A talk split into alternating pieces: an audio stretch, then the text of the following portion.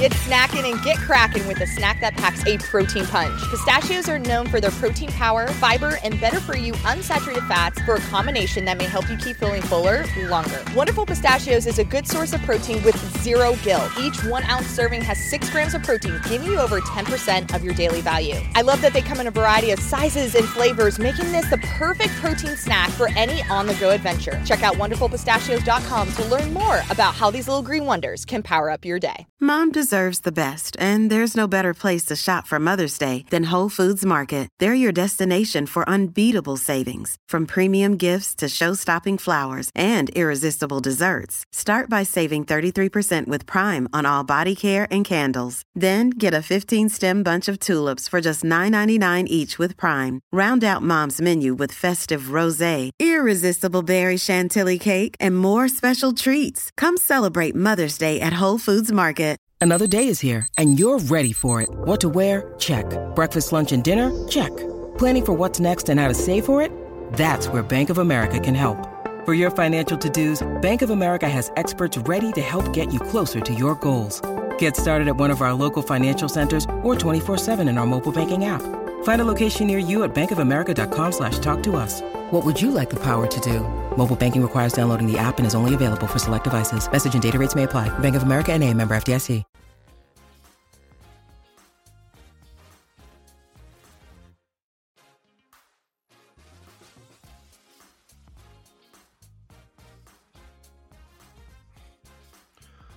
Welcome back, everyone, to the FloTrack podcast. I'm Kevin Sully, joined by Gordon Mack. On today's show, we're going to talk about Shalane Flanagan running another impressive marathon, Elaine Thompson-Herah's evolving coaching situation, and Galen Rupp's plans for twenty twenty-two. Yes, that's right. We're already talking about twenty twenty-two. We'll also have an interview with new Penn Relays meet director, Steve Dolan.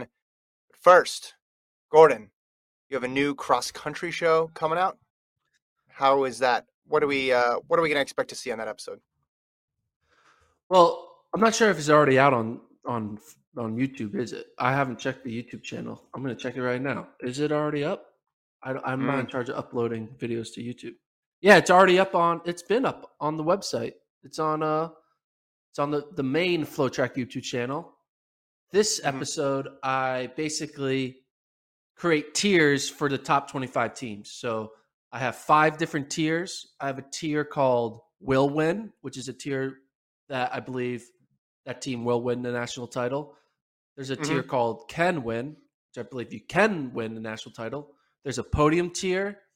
There's a party tier, which is a tier that's the best tier because that's a tier where you're going to N C A As, you're not going to win, you're not going to podium, but you're also not going to finish dead last. You're going to finish like eighteenth, and you're going to have a good old time. Okay. And then there's the last tier, and I try to pick who I think is going to finish dead last. So I go through the teams, put you in your tiers. I piss off some schools. I make some schools happy. That's that's, that's so the that's winning job, tier, so. The title tier, by its very nature, only is going to involve one team, correctly? Or is that because you guys said will win and then you said can win? So does the will win yeah. only have one in it? Okay, gotcha. Yeah, will win only has one in it. I thought about being weird and putting two teams in a will win, but then that just makes no sense. And I have to have a little bit of sense in this world we live in. So mm-hmm. it made sense by only having one team in the will win category. You could gotcha. probably predict the two teams in my will win categories for men and women. Well, I'm not going to because I want people to check out the whole video. It's probably, based on recent trends, seventy-five minutes long or so. So people no. can check that out on YouTube. This one's shorter. This is only twenty minutes. This, this oh, is like okay. a good, you know, twenty Lunch minute break. Television show like length. So yeah, yeah. Between classes, if you're in college, or on your lunch break, if you're if you're working or something, or you're just hanging out at home, you're wait. You don't have anything to watch on Netflix. You just flip on Gordon's cross country show. Uh, the Dolan interview we'll get to a little later on. I mean, that that's gonna be exciting because the Penn Relays will be live on FloTrack this year. He's obviously been the coach at Penn, but now he's taking over there for. Uh, like the direction of this gigantic meet, which I'm assuming is going to make him a very busy man in the spring. Yeah, I think trying to figure out how to get all the high school, college, and professional athletes all in one place over a three-day weekend. It's over like it's like a twelve-hour long meet each day. coordinating that whole thing at the same time being a coach is not the easiest of jobs, but he's the man for the job. So we talked mm-hmm. with him. So it's, it's a cool interview. So enjoy that later on this pod. I do want to say, I'm yes. not sure if you know, there's been there's been news in the in the world of Philadelphia, like there always is. My boy Ben Simmons decided to to not go to practice. And for those who don't know, I'm a big Philadelphia seventy-sixers fan. No, no, no. Fan. He, he went to practice. He didn't want to well, participate to in some of the drills in practice. He got kicked out of practice. He got kicked out. He got kicked out because he didn't want to do a defensive drill. And this got me yep. thinking, was is there like a drill or a workout in track that you could see yourself not wanting to do and be like, nah, I, I ain't doing this? Like, what's that one drill that you never wanted to do in track practice? I know what it is for me. Mm. Well, you, what is it? Do you have you? a drill that you just hated? No, because I ran long distance, so you just kind of ran. It wasn't really that complicated. What was yours? Lunges. Freaking hate mm. lunges, man. Especially, we had to do like lunges, like fifty yards of lunging. And I'm like, this is mm. ridiculous. By the time I was done, my entire quad was just like gone. Or hamstrings. Not my, quad. My hamstrings were just like shot because I can't, for some reason, I can't do a I can't do a single lunge without pulling a muscle. I don't know why. There's something with my did, leg muscles. They can't let me do Did you lunges. Get your back knee down? Your back knee touch the ground or no? Yeah, well, when I was young and I was like trying to like impress the coach and be like, all right, do the lunges the correct way, I was realizing I was destroying my body. I think there's there's like a medical condition, I looked it up, for people who can't do lunges because their mm. leg muscles are designed a certain way. And I'm you can't one of bend those that far down. Yeah. Yeah. When you down. watch when you watch a lot of professional athlete Instagrams, especially track athletes and distance runners, the most the, obviously the the workouts that they post are impressive, but the strength training stuff is nuts as well too, cuz these aren't even athletes that are like spending huge amounts of time in the weight room. They're spending some time in the weight room, but the, still the stuff that they're able to do and the strength to weight ratio and the flexibility, like the, the depth that they get in things like lunges and squats. It's like you go and try to do some of that stuff. It, they make it look so, so simple, but I'm with you. Lunges are, lunges are tough. I remember I do have an answer. We used to run stairs because we had a very traditional coach in the beginning of my high school career. We ran stairs on, on the football stadium. But here's the thing, Gordon. First of all, it's like those, you know, regular aluminum bleachers, right, that you have in high school football stadiums throughout the country. But each step was only like six inches apart. So it's just like a bunch of little pitter-patters up and down. It's like I was in good shape, so it didn't really do anything for me except get me dizzy because I would – and it would only go up like ten rows. So you just go pitter-patter, pitter-patter, pitter-patter, then you U-turn. I think we only did it just because the coach, when they were growing up, they did it, but it wasn't like the big, you know, stairs that you're bounding up where you're getting that explosive um, push off of. There's little tiny stairs. Uh, and I, I thought that that was, um, I mean, I wouldn't have quit. I wouldn't have done a Ben Simmons over it, but I just thought, hey, this is, this is probably not the best use of time. Yeah. Anyway, well, we'll see what happens next in the, the Ben Simmons drama for those following along. I was having a good time. I was waiting to watch the press conference, and then I saw the news that he got kicked out of practice. Just, this whole thing. Anyway, yeah, yeah. That's what I'm using to fill up my my weeks as we wait for, you know, track season's been over. We do have some running every weekend, but in between yeah. the weekends, it's kind of a little dry with some running content. So I've been leaning on other sports to get me through the week. We got news this week, though, Gordon. We got good stuff. Especially if you're a Jamaican sprint fan, or really a sprint fan in general, because it involves the second fastest woman in history in the one hundred and the two hundred, Elaine Thompson-Herah. There had been rumblings that she was going to switch coaches, switch sponsors. She went on, on an E S P N program recently and said, no, those are just rumors. But it appears that the rumors might be true. Andre Low of the Jamaican Gleaner tweeted yesterday that she confirmed her split with M V P track club and coach Steve Francis. And this was the statement that she released. Uh, it says the double Olympic champion is considering all options available concerning her team. In light of an abundance of requests from my fans and concerned Jamaicans, I want to assure everyone that I've begun my training independently and will continue to do so while I finalize all aspects of my team for the upcoming season. I want to thank everyone for their support and express appreciation to those who have reached out in concern.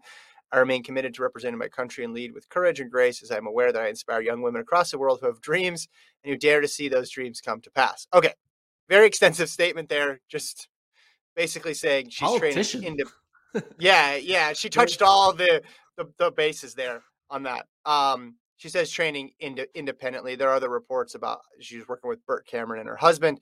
So we don't know yet if this was induced by sponsorship change or if she wanted to change just on her own. I got to admit, Gordon, I heard the news and I thought, yeah, there's probably something there. But I thought, unless she's forced to, I would be surprised because, yes, pro athletes change coaches. Yes, track athletes change coaches. But to see someone at the top change and to see someone who's at the top all time and has the possibility to do something unprecedented next year and the next several years, it is a bit surprising. I will say it is a bit surprising that that there would be a change. And if it is a sponsorship thing, a bit surprising that Nike, who was her previous sponsor, wouldn't just back up the Brinks truck to keep her.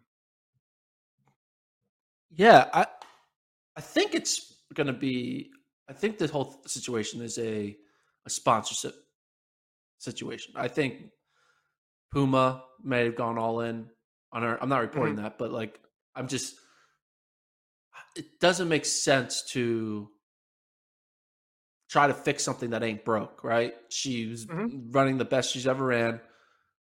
Clearly the coach and her had a good thing going.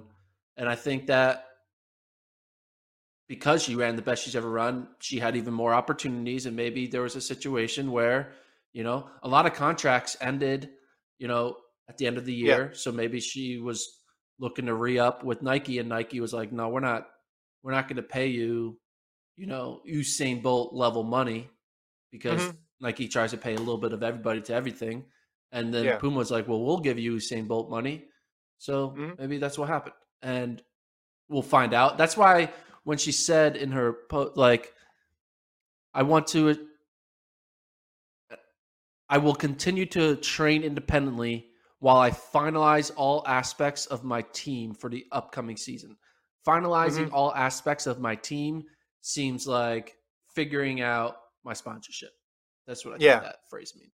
My team is my sponsorship.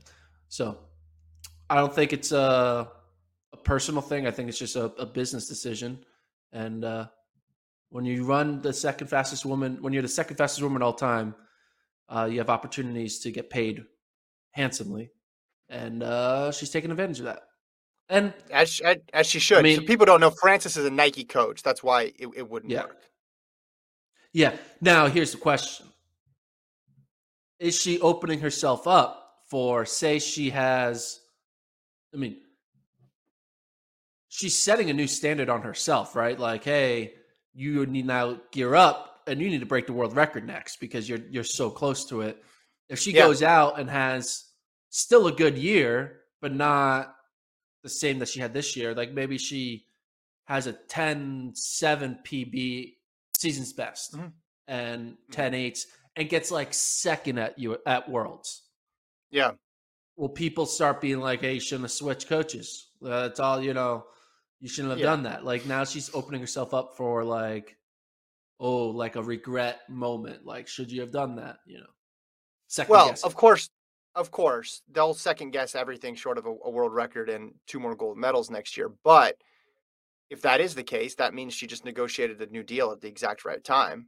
If this is a money thing, because why mm-hmm. you wait and then you drop your value. I just, you and I both ranked the most valuable track athletes in the world, and we both, not that we are the only two voices on this subject, but we both were just right away, it's Elaine Thompson-Herah. It's got to be Elaine Thompson-Herah. She she's the one who both now and future potential makes the most sense to garner the biggest number. So I am I am surprised she could break FloJo's record next year, and it's and it's just just really bizarre to me that Nike wouldn't want her to do that in a Nike jersey. Now, maybe they figure, hey, she might break it at the World Championships, where she's wearing the Jamaican jersey anyway. So we don't have that deal, right? So perhaps that's part of it. But still, there's a good chance that she runs that outside of a World Championship final or an Olympic final. And and to have that moment of history come in somebody else's jersey is just, it's surprising to me. It's surprising to me.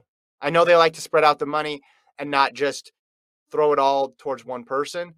But this seems to be an exception, or it would have been an exception. Yeah, you would think like there are certain athletes that are bigger than that are just are the exception to the rule. Like I believe if Eliud Kipchoge was up yeah. and Adidas was yeah. throwing money at Eliud, I think Nike would be like, no, we want to keep him. We we he's he's his his brand is more valuable than anything yes. else. And you pay him, you pay him, you pay him. Yep. And I don't think there's many athletes like that. And maybe they're just thinking like, th- you would think that they would look at Elaine Thompson-Herah and like put her in the same category as Eliud Kipchoge, but maybe yeah, they just, I don't know. It's weird. Sponsorships and track are not always apples to apples. It's a lot of apples to oranges mm-hmm. because you could be the best in the world. You could be best in your country. You could be most consistent, but sometimes there's other factors. Youth is a big factor. Marketability is a factor. And just like situational timing is a factor. Like it's all connected. Yeah. And but she has a lot of that. She has still yeah, the element that's why of youth because about. we're talking about, yeah, we're, we're talking about her running off twenty-two, twenty-three, twenty-four, twenty-five, potentially. She's in the event that garners the most eyeballs. She's on the precipice of breaking a historic record. There's even more attention on this event because the presence of Richardson in the United States and also Fraser Price in Jamaica. That combination of factors does not happen that often. So even put the time aside and look at everything else that's going in the direction of wanting to keep Elaine Thompson-Herah with you. It'll be It, it'll be fascinating. It adds another wrinkle. And remember, remember, there was also that other story that was out there, uh, reported, I think, by the Gleaner as well, that said Stephen Francis was considering bringing on a high-profile international athlete, non-Jamaican athlete. Also, they said non-European athlete, who was very popular. So we still don't know who that athlete is, but you assume it's a Nike athlete. And if Elaine Thompson-Herah is is not there, that would obviously free up a up some some space for for that other athlete to to come slide right in. Yeah, well, I guess we just have to wait. I mean, when will we have final? I mean, I feel like this pie this information won't really be known until like what? Yeah, December, January, right? Uh, unless someone's out there with binoculars, like looking out in the track and figuring out is someone tracking uh flights like they do with college football coaches here in the United States, see who's coming and going. I don't know. I feel like track has one of the longest off seasons. I mean, no, I mean if, if they ran indoor, no, but if yeah, they do out, ran, but they don't do outdoor. Yes, yeah, yeah, yeah. They don't. They don't. You're right. And I think what, we won't know. We won't. I, yeah, we won't know until we know. But but I didn't think we'd know about Thompson-Herah this early, but we. We That's did true. Because she already made the decision. I obviously, if, she, if it is a new sponsor thing, they're going to do a big, a big rollout with that too. I, I would think we would know the situation of both her and then who's in Francis's group in the next month. I that's my guess. All right, next month. So I'm I'm taking the over. You can have the under on that. Write it down. Write it down. They'll work out the contract details pretty soon. Well, because this stuff goes on calendar years, correct? It's not just yeah. a track. It's not based on the season is over. It's on calendar years. So they're going to have to have it figured out. I guess it could be two months because that would still put you in in De- at the end of December. But I think they'll have something before then because they want they want to be able to roll it out in the new year. But, again, could be wrong. You're right. This stuff is confusing. We don't know. Nobody ever talks about it. I mean, she went on a program and said it was rumors. So ba- basically denying it. I mean, I guess she didn't say the rumors were true. So technically, you could say what she said was it was accurate. She said they were rumors. She didn't say they were false rumors, I don't think. So no one knows. No one's given the straight answer on this stuff. When Francis was asked about it, he said, oh yeah, I get asked all the time to coach all these people. And then it came out that it was a very popular person who we'd be coaching, and they wouldn't be European. And that's all we, that's all we knew. And then we played the guessing game last time on the pod. So we shall see. Um, Shalane Flanagan, Gordon, she's through marathon five of six in her quest to run sub three this fall numerous times. Now, she did this one in Sully Island, outside of Portland, in two thirty-five fourteen. This was the virtual Tokyo Marathon because Tokyo got canceled. Now, I thought, hey, since it's going to be virtual anyway, you go out there and chill and you do a two fifty something, save your legs for New York. But I think I'm starting to learn from this whole project, Gordon, that like mid two thirties on a on a flat-ish course is basically Shalane Flanagan's default setting unless she's running back-to-back marathons. Like she could go, she could run a marathon every week for a really long time, and it would default to two thirty-five is my conclusion. Yeah. She gave herself a lot of cushion looking back on this yes. little um, yeah. challenge of being sub three in every marathon, because she hasn't even come close to like two fifty. Like no. running two thirty-five on the fifth one when you have no competition, it's just like, come on, you you clearly were lowballing yourself. Like you clearly should have been, I'm going to do everything under two forty-five at least. Um, but yeah. Hey, two thirty-five solo. I'm not not solo. She, did she have someone with her? Yeah, she had some pacers. Courtney Frerichs. Frerichs ran some miles with her. Some other some other folks who run some miles with her. It is flat course. It was it was a perfect setup, I think, to to run this time. But again, she's got four other marathons in her legs this fall. Impressive. Okay, so. We are how many days out? New York is what, two weeks away? We're, yeah, uh, a little more than two weeks. I think we're about nine, nineteen days away from New York. nineteen days away. Do we need Shalane Flanagan to be in the elite field now? Like, are we, like, Shalane, hey, yes. you've been, like, fooling with us here with these two thirties and telling us, like, hey, no, I'm, I'm retired. I, I'm just here to do this fun little sub three challenge. Well, you're not running two fifty-nines. You're running out there running two thirties. So it's the last one. Get on the elite field line and just go for broke and see if you can like finish top ten in the in the elite field. That's what mm-hmm. I want to see. He, here's what I worry about with her. I want to see her do that. Here's what I worry about though. It's like you said, over two weeks till her last one. Will she get rusty in that time? Should she do a tune-up half marathon in between then and now just to make sure things don't get stale? I'm worried about that. Maybe she'll get like that, you know, the delayed onset muscle syndrome thing. How, oh, two days is like worse than the day after. Maybe the soreness is just going to compound for the next eighteen days to the point where she gets the New York City Marathon starting line and, and, and isn't able to run ten minute miles. No, I think you're absolutely right. I called this after about the second or third one. Hey, there's this big gap before that last one. The time in New York is going to be tougher to come by.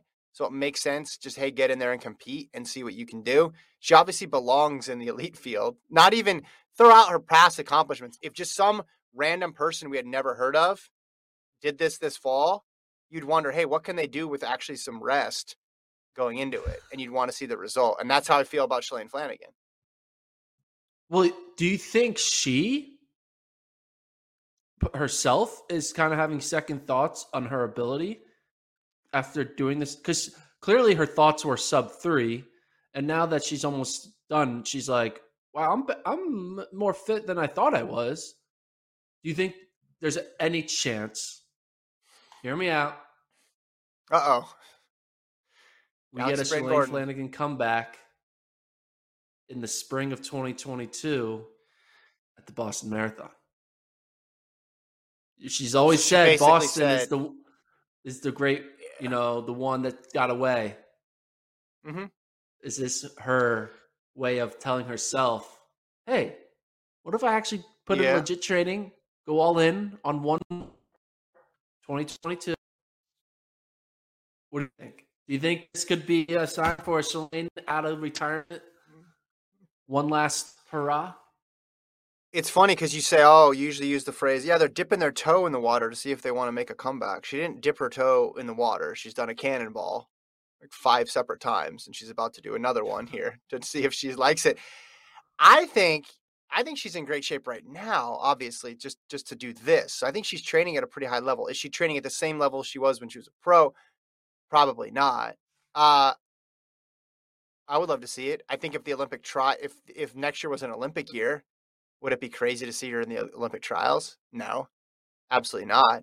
Like, where is she gonna? Can you pull up the pull up the New York City Marathon elite field here? You have that handy? Um, yeah. Try to find this just to see where she would. Here we go. So, because we know Sisson's out, we know obviously Seidel is going to be solid in there, but then past that for the U S, let's see who you got here. He's got a lot. Yeah, there, Stephanie they, Bruce. They, they listed Bruce, it alphabetically. Alpha. Yeah, I know, I know. I'm, I'm gonna scroll through them. So I, I'm just, I'm just thinking of names that that jump out of like, oh, this person could definitely beat her. Obviously, Bruce could could beat her. She's run sub two thirty. Linden could obviously beat her. Um, but I'm scrolling down. Seidel, obviously. I said Sisson is out. Kellen Taylor could obviously beat her. Thweet. Uh, Tulimuck scratched as well, too, I believe. So, you know, she could definitely mess around and end up top three or four in here. I think even better. Here's the thing. This is the ultimate I'm just playing with house money setup here. Because it's not as if she's just doing this like in a vacuum. She's retired from the sport. She has zero pressure on her, and it's her sixth marathon, and she set a goal of breaking three hours. So she go if she's on the elite starting line, she goes in there with about as little pressure as you could possibly have going into a marathon. And I bet that feels pretty good for her. Yeah. She could go in there, be in it with the top women through half half the half point, and then fall apart and run like a two forty, and yeah. no one will think anything of it. They'll be like, oh, you, yeah. well, you know, yeah. that was wild. Like, you know, yeah, she did it. Feel to run six marathons? She did it. So, whereas yeah. if someone else is in the elite field for the first half and then runs a two forty, everyone will be like, oh, kind of had a bad day. There's like all this kind of yeah. more negative, like it wasn't, you know, but none of that for her. So, she, yeah, you're right. There's zero kind of negativity to failure. In a way, because mm-hmm. she's going to run sub three. We know that because clearly she yeah. can do that backwards. I'm I'm one hundred percent pro comeback for everybody. I wanted Bolt to come back. I was always reading way too much into his Instagram posts. I wanted Ashley Eaton to come back. I, I want everybody to come back if they want to come back. So if this is the way back, it's been worth it. If it's not, it's still been a really fun experiment to watch. Because we were legitimately debating, hey, can she do this? Because we looked at those back-to-back marathons. Obviously, she was going to hit the first one, and then you're like, all right, well, how's she going to do with the, the the Boston-Chicago double there? And she did it with ease, and now she's still ripping them off. So she's durable. She's fast. I want to see it in New York. I'm really excited about that that storyline just in general. I mean, you look at the whole elite field. You know, obviously, they got some some absolute stars in there, like Jep Chirchir, the gold medalist, and they have – you know, a lot of sub two twenty women there. So the expectation obviously would not be to, to win the race by any means. Um, I should have said Sally, Sally Kipyego is in there as well too. Sally Kipyego on the women's side. So she's obviously capable of beating Flanagan as well too, but yeah, top five women for the U S is definitely possible in a good, in a good field there. Any other marathon news? Yes, but I want to hold it. Because we got some Rupp, a Rupp story I want to talk about, but before we do that, I think we'll uh, we'll do the interview here with uh, Steve Dolan. Do you want to in- intro the interview? Or you just want to roll it? Yeah. So uh, Steve Dolan, Penn coach for the past ten years, took on the new meet director position at the Penn Relays, which is a very prestigious role because it's one of the best meets in the world. Uh, Dave Johnson held that role for I think about twenty plus years. So big feat to. The big shoes to fill. Uh, talked about why he took the job, what challenges he sees with bringing the Penn Relays back, because people, we haven't had the Penn Relays in two years because of the pandemic. Yeah. Um, and kind of talked about his favorite moments and what new things he might bring to the Penn Relays. I try to get him to tell me if uh, we could get Philadelphia to host a U S A's or a Worlds now that Eugene is doing their thing. Um, so, mm. yeah, good interview. And, uh, yeah, here it is. Steve Dolan with me, Gordon, talking about his new role as the Penn Relays director. All right, I'd like to welcome the new Penn Relays director, Steve Dolan, also the head coach. Coach Dolan, uh, first of all, what does it mean to now take over such a prestigious event like the Penn Relays? And I know you've been at Penn now for like eight or nine years. What has been the kind of the process to go from being the head coach for the past decade to now taking over an even bigger role by running the Penn Relays? Yeah. Well, first of all, thanks for having me, Gordon. It's really an honor to be here. And I certainly am very excited uh, about the future and my opportunity to work with the Penn Relays. And uh, I'm actually my tenth year as the director of track here at Penn. And, and one of the things that kind of drew me to Penn when I first came here was the history you related to. Uh, Franklin Field, home of the Penn Relays since eighteen ninety-five. And even the Penn track and field program, just the Olympians and the past history, it's really kind of a, a neat place to coach track and field. And, uh, you know, with on that platform, all of a sudden, as things have evolved, the opportunity to maybe uh, play a role in, in the future of the Penn Relays and the future of track and field events at Penn uh, was super attractive to me. And uh, certainly uh, a little humbled to follow Dave Johnson. He's just done an incredible job in, in his leadership of the Penn Relays, but uh, hopefully I can play a positive role uh, in the years to come. So most people might not know this, but obviously the fact that a lot of times, a lot of local like college meets, the coach is always the meet director because it's not that big, but for something like Penn Relays, it required a full-time type position with a meet director with Dave Johnson for the past like twenty plus years. What have you learned as a head coach at Penn these past ten years, seeing what it takes to put on an event like the Penn Relays? Right. Well, I've certainly never hosted something with the magnitude of the Penn Relays, but you know, as you alluded to it, I've been involved with meet administration my whole career. So I'm in my thirtieth year of college coaching.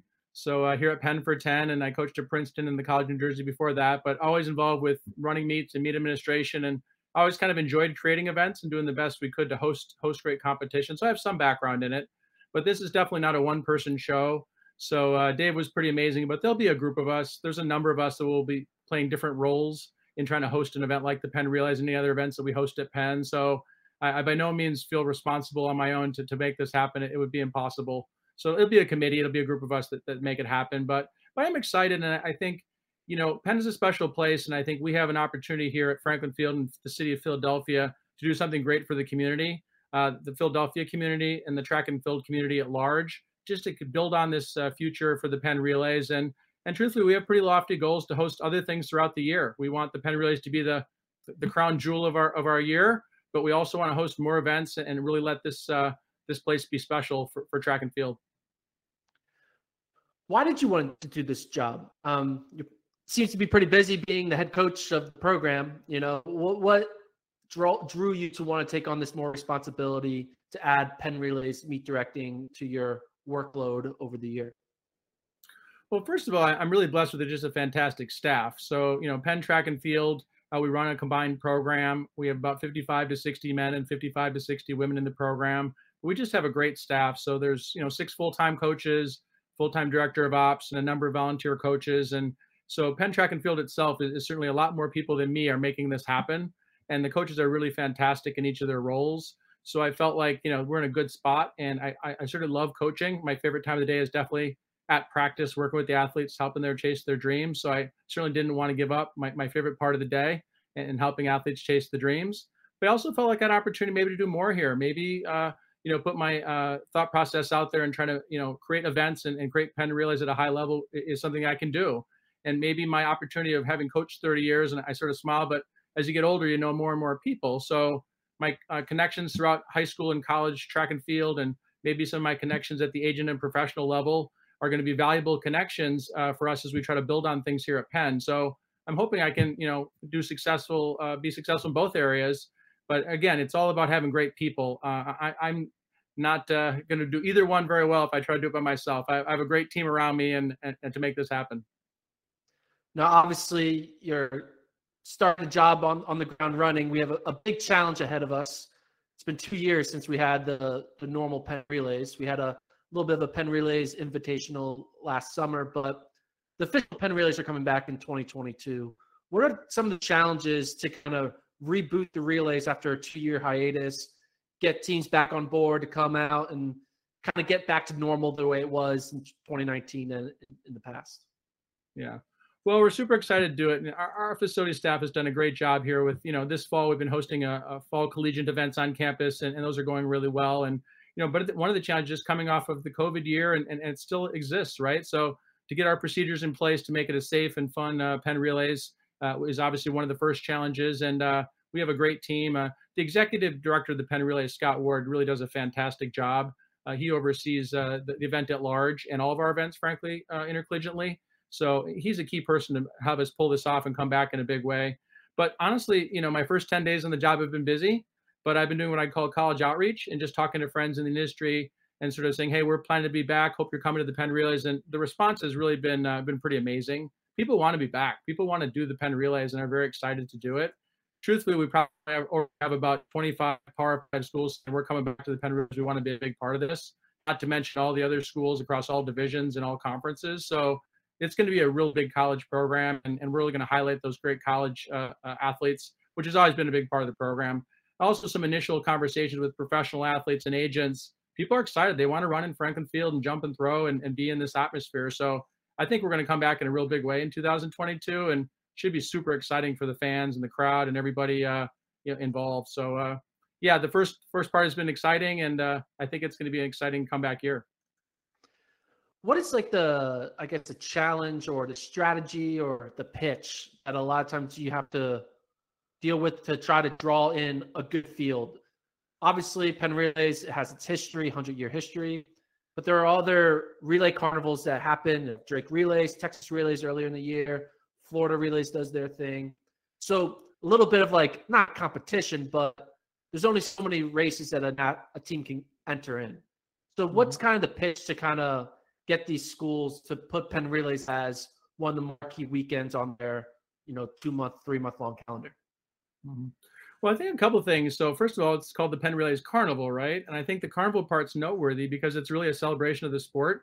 You've got all different levels of, of, of athletes competing, and it really has that carnival atmosphere. And the athletes really enjoy that opportunity. And it's not very often you get to compete in, in, on Saturday or on other days in front of huge crowds, right? Responding in front of a huge crowd, and a crowd that knows track and field and gets excited about great competition. And, you know, to be honest, there's really nothing like it in the United States with that kind of atmosphere and excitement and crowd. I think that's what brings people back. And, and as a fan, you want to be a part of it. You don't want to miss the chance to see it. And as an athlete, you want to be on that stage. And I've coached and been very fortunate and lucky over my years to coach a few people that have been able to win Penn Relays. And when I ask them now and they look back on their college track careers, they always say their most exciting moment, even if they were an N C double A All-American or a special athlete or done some things, was that win at Penn Relays. They did the victory lap. The crowd went crazy. Like, that is special, you know, stand on that stage and get the big wheel in, in Franklin Field to be a, a champion of America, a winner. I mean, that's special. So we've got something really special. We just have to do a great job in, in organizing it, right? It's, it's a lot to organize in terms of getting people to, to have that great experience, but uh, we've got something, something big here. Now that you're taking over, obviously Dave Johnson's done a great job taking it for the past twenty plus years. Are there any new new innovations or new ideas or new aspects that you want to bring to the Penn Relays, if not this year, but in the next few years, that you kind of have on the back of your mind? And if so, can you share any like brainstorming thoughts of new and new things you want to bring to the relays? Yeah, well, you know, yeah, and I actually have counted on others again. So I've already started those conversations with uh, with college coaches and professional coaches and agents, and sort of getting the, picking their brain, like, what can we do better? What's the next evolution of, of the of the event? And there are some things that are coming up. Like I, we definitely want to add some professional events, uh, some individual professional events, uh, be it in the track or, or things like that, and, and and have some really exciting individual professional events. I think that'll be something new you're going to see at the Penn Relays this year. Uh, we definitely want to go back to our roots. So this started as a collegiate track and field meet. We want to make sure that we really highlight those college championship events, both individually and and relays. So making sure they're at marquee times and, and really get uh, key billing uh, for the college events. So I think those individual professional events, really highlighting the colleges, are, are, are two important things. But the one thing we definitely want to make that's always been a part of Relays is it's very inclusive. We want to have youth, we want to have masters, we want to have professional, we want to have high school, and we want to have people from around the country, around the world. We want to have international flair to it, and all are welcome, all are welcome. So we want to make sure we keep that inclusive feeling to the relays, and then continue to build on some of those uh, those great elite performances across all different levels. I went to the Penn Relays in high school, ran there, high school and college, and a big, not one, one of the aspects that's really unique about Penn Relays is the Jamaican draw, and seeing like these Jamaican high school teams come in, the Calabars, the Saint Yagos, and them kind of, sometimes they beat us, sometimes we beat them, but you know, it's a great little rivalry between U S and Jamaica. Uh, is the plan to still keep, you know, the influx of Jamaican high school stars coming in? Uh, if, I know COVID and regulations, all that stuff, but what's like the status of keeping it an international event? Oh, yeah, absolutely. I mean, again, the whole world is welcome, and we have this great relationship with Jamaica, and absolutely, we we're, we welcome and are excited to have the Jamaican high schools back competing against the best here in the United States, and we also look forward to having the Olympic and professional level athletes from Jamaica compete on this stage. So every intention to, to have, continue to, to have that great relationship and have the Jamaican athletes back. And it's two things. First of all, a lot of people are physically traveling from Jamaica, but there's also so many uh, uh, Jamaicans that live in the United States, right? So, we, you know, you see the great crowd and excitement. And, uh, they're very proud to cheer for, uh, you know, those athletes from their native country that, you know, now those, a lot of those folks live in the United States. So it, it's, a, it's an exciting part of the relays. And they're such a knowledgeable and enthusiastic and great track and field crowd. You know, you've been here and you know as a competitor, Gordon, like it doesn't matter if it's the uh, the middle school race or the high school race or the pro race. If it's a good race, the crowd at large and certainly the Jamaican crowd, they get behind it, they get excited, and uh, we want to keep that tradition alive in Franklin Field. I always love it when it's like heat number one twelve and it's just a good kick at the finish and everyone is watching and caring about it. They're not just waiting for the finals. So I, because I, I was in those heats, I was in those small heats. Good competition is good competition. Our crowd appreciates it. It's it's exciting. So one thing that, you know, the track community always talks about is U S track and field, um, trying to make it more popular, right? We try to think about innovative ways to draw more eyes to our sport, doing different combinations, doing like a street meet or like putting people onto the track. And one thing that I always thought about Uh, is a lot of times all of our track meets are like in the same few cities. It's in Des Moines or Eugene, and that's basically about it for U S As. Has there ever been thought of Philadelphia, mainly University of Penn, getting involved with hosting, being a host for a future U S championships, or you know, ten, twenty years down the road, hosting the world championships or something like that? Has there been thoughts of Franklin Field kind of bringing in not just a Penn Relays, but other big events? Well, on that last statement, absolutely, we want to bring in other big events. So that's one of our visions. Again, like I said earlier, that Penn Relays is our marquee event, but we do programming throughout the year affiliated with Penn Relays and otherwise that, you know, really make Philadelphia a hub for track and field in our country and for the world. So we absolutely want to do it. You know, whether we do or don't host a U S A Championships, I guess I'm not sure. There's a lot of things that happen in the bidding process and certain logistical things that have to, you know, fall into place for that to become a reality. But in terms of our ability to host an elite high school meet, a professional meet in the summertime and other events, we absolutely have those aspirations and feel like we're a unique place in the sport with our stadium and the, and the city and, and, and that type of thing. And uh, those are very much some of our goals, Gordon. We're excited to do it. Are there any challenges that you've, you've discovered now that you've taken over a meet director role? Um, with something like the Penn Relays, um, if like what's like kind of like the unknown that most people don't think. I think a lot of people show up to a track meet and just figure out it's pretty simple. There's a timer, there's a track, there's a schedule.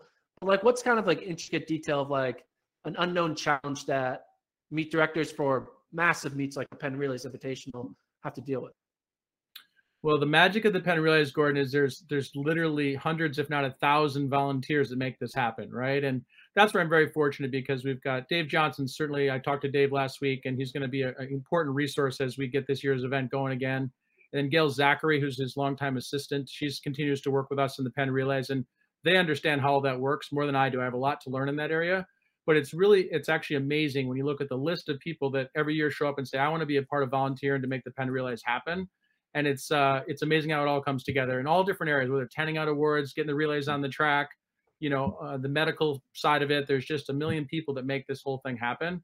And, and, and they're the lifeblood of the relays. And, uh, you know, I, I, an, an advanced thank you to that group again, because we're back this year, but uh, they love it. They come to Penn and it's a special day for them too. And they know they're, they're playing a big role in making this happen. So I don't know how it all works yet, but uh, we're going to get it in line by the last week in April. So you went to the Penn Relays as a, a competing coach when you were coaching at Princeton. You were competing there as the coach at Penn. Is there any specific memories that kind of kind of show what Penn Relays is all about to you? Like, is there a moment that you've had as a coach, um, as an I'm not sure if you were there as an athlete. Did you were there as an athlete as well? No, I didn't compete as an athlete. Okay. I was as a coach. Okay. Are there any like specific moments like, you know, that is a Penn Relays moment that kind of encompasses, I'm not sure if that's the right word. I'm bad with words. Kind of just that moment is what Penn Relays is all about. Yeah, absolutely. So in my years, so been here with three different schools, started my career at the College of New Jersey, great Division three program. We love competing at the Penn Relays, then an opportunity at Princeton and now at Penn. And through the years, I've had individuals win their events. Uh, at the College of New Jersey, one of our ladies won the college jump. That was such an exciting thing for a small college athlete to beat a lot of Division one athletes and win the college high jump. And then had a few other individuals, both at Princeton and Penn, that won the individual event. So that was super exciting. But then there is something magical about relays, right? Those Championship of America relays. So I was very fortunate uh, at Princeton. We won three of the Championship of America relays in the between the D M R and the four by mile. And then at Penn, we've won a couple, which has been exciting. The guys won the four by mile, the women won the D M R. So each of those moments equally exciting, right? On that big stage, chasing a dream as a team and winning those relays. But having said all that, the number one moment is actually as a parent, Gordon. I don't know if you know that, but Uh, my two boys uh, had the opportunity. They ran for Hopewell Valley High School in New Jersey. And uh, just a couple of years back, they actually uh, won the high school boys distance medley and set the, the championship record. So the championship record is the Hopewell Valley boys D M R uh, with a big comeback win at the end, and uh, really uh, exciting moment as a parent. So my, my son, Sean, was the anchor and his brother, Tim, was the eight hundred meter leg. So seeing it through the eyes of a parent and, and, and them having come as kids and then having that moment in Franklin Field Uh, is certainly the highest, uh, one, one of the most exciting moments I've ever been a part of, and it, it was a Penn Relays moment. Well, uh, well, how distracting was not? I'm not sure if it's distracting, but what's going through your head? You're there as a coach, but then you have your son, your, your two sons, kind of in a big moment. What, what was going on in your your brain when you're probably sitting on the infield watching this race go down? Well, I specifically went up in the stands to be near my wife to watch the relay as a parent. So I was up in the stands, kind of near the finish line, walking, watching from up there, and. Our tradition is my wife videos it on her phone like she always does, no matter what, my, what meet we go to, and I cheer and do my best to, to be a dad. And it was super exciting. And truth be told, since I have access to the infield, I was to the infield fairly quickly once that race ended. But uh, but I sat in the stands and watched from the stands like everybody everybody else's parents. It was pretty cool. Well, Steve, I appreciate you taking the time to talk with us. We look forward to the Penn Relays being live on FloTrack, and not just this year, but many years in the future to see kind of grow back up after this two-year hiatus. People needing some Penn Relays content, races in their lives, and we've been missing it for the past two years. So we're excited that it's back. All right, there you have it. Steve Dolan, new Penn Relays director. Gordon, it's going to be awesome to have that meet again back on the schedule in the spring. You're a, you're a Philadelphia man. You grew up there. This means a lot to you, huh? I am. I, You're a man I of brotherly love. I don't know meet. how to put that. That's really awkward. I think I ran at that meet six times, twice in high school and four times in college. So love Philadelphia. Love the Penn Relays. Excited to be back.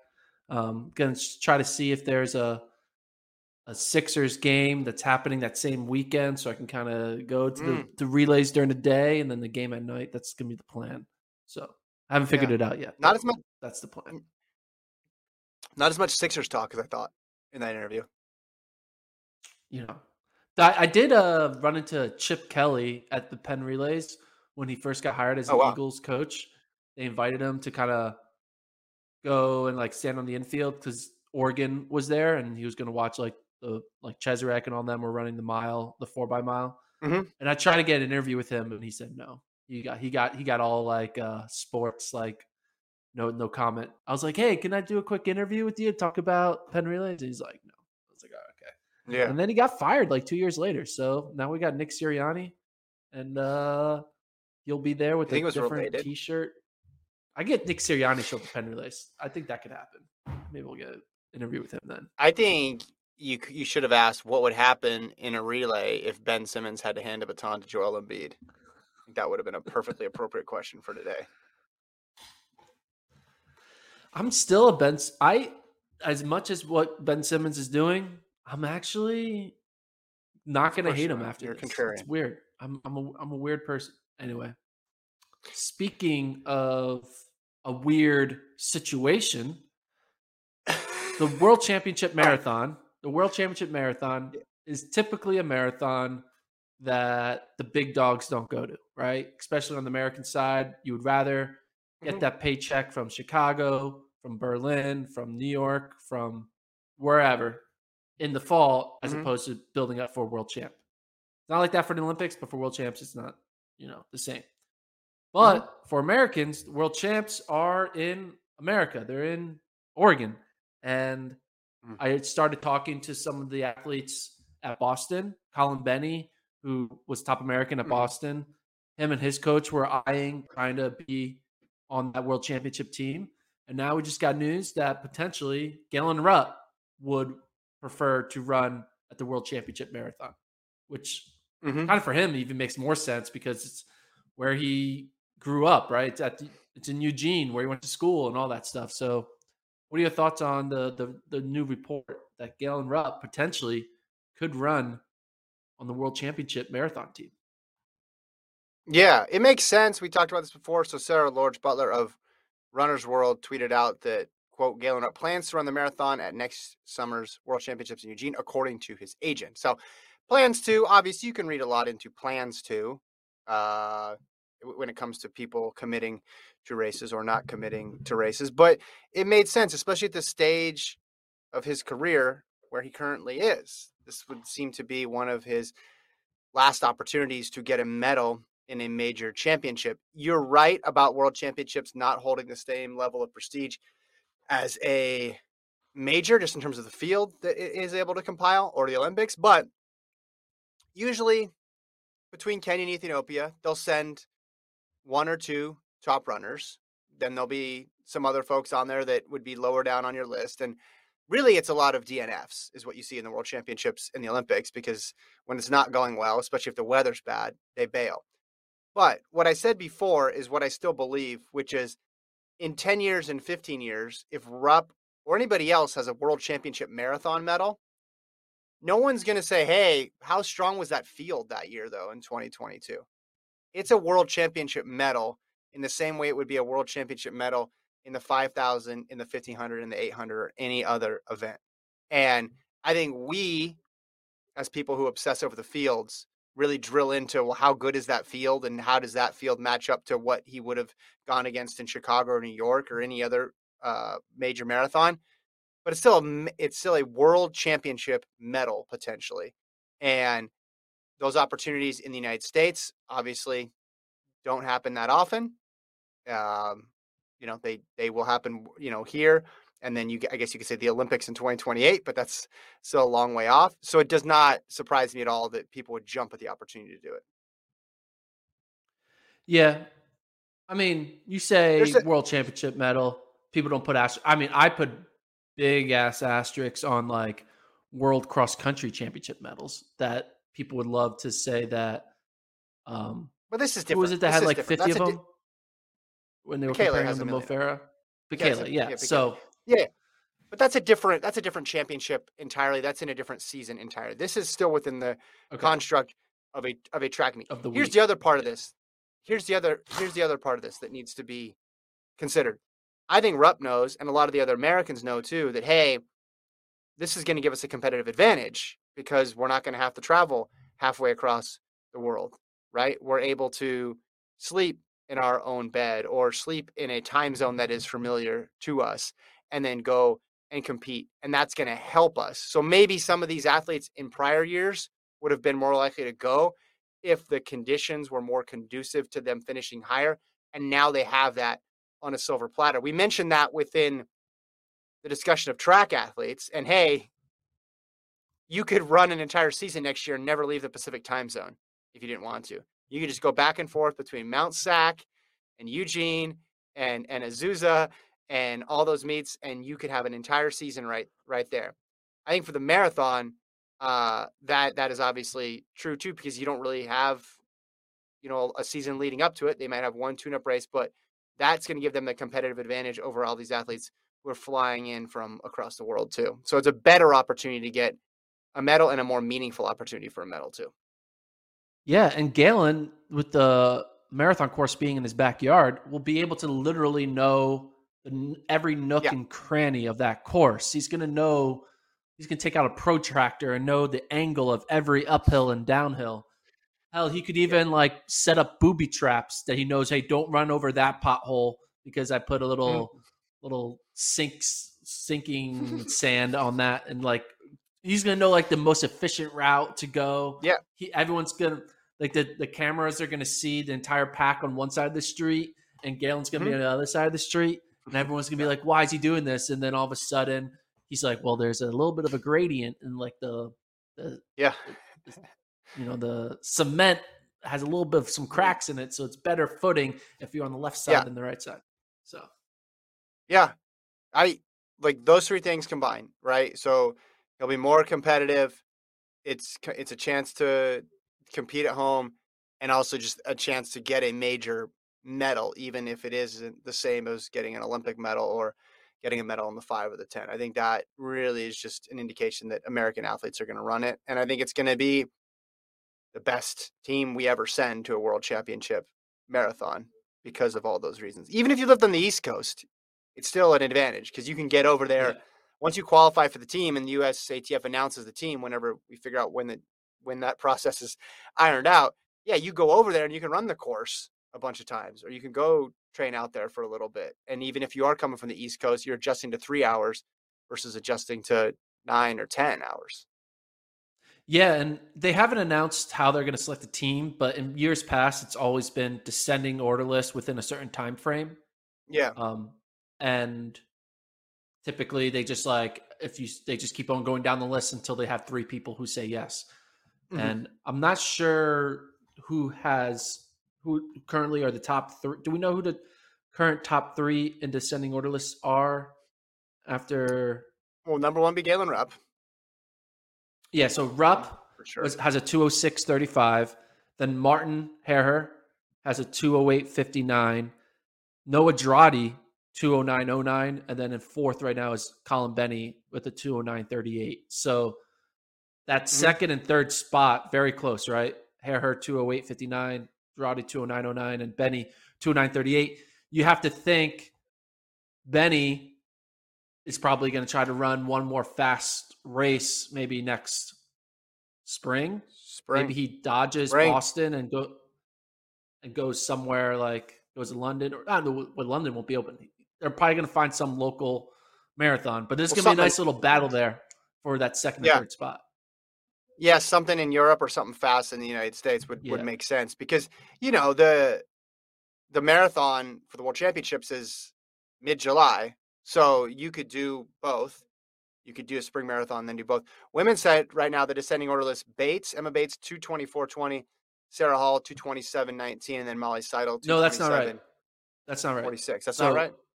No, so it goes all the way back, back to November thirtieth. So right now it's Hall, oh. two twenty thirty-two. D'Amato two twenty-two fifty-six and Bates two twenty-four twenty. So Bates right now is in third. Okay. So D'Amato was fourth on my list. She moves into the into the top three. So Se- Seidel is out right now. Is what you're saying? Yeah, because it involves the marathon okay. project results from that December gotcha. twenty twenty meet. Yeah. So Hall two twenty, gotcha. D'Amato two twenty-two, Bates two twenty-four, and then Kellen Taylor two twenty-five. That's your top four. Do you think? I know they're not going to do this, but would you be in favor of, if we could go back in time, having trials for this? I mean, they're not going to do it, but they could if they wanted to. They could probably like, have it like in Des Moines, right? Connected to like the Drake Relays or something in that April.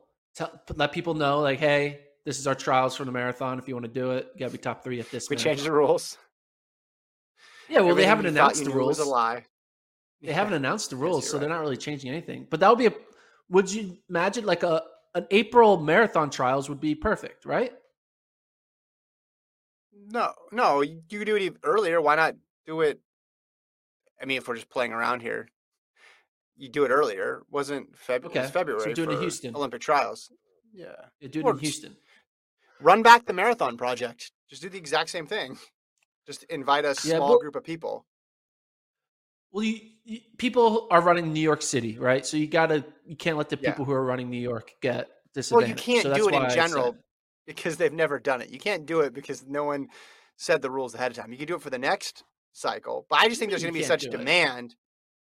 There's going to be such demand for this race to get into this race that it would be cool to leverage some of that to get another trial setup race, which is it's fun. We, we, everybody wins if there's more trials. I guess that's my thought. All right. Well, I have a I have another meeting I got to get to after this podcast. Oh yeah. So I think we got to wrap You're it busy. up. All right. We'll wrap it up. We'll be back Friday. Thanks to Colt for producing. Gordon's got to go. Thanks to our special guest, Steve Dolan. We'll talk to you guys on Friday. Subscribe to the pod.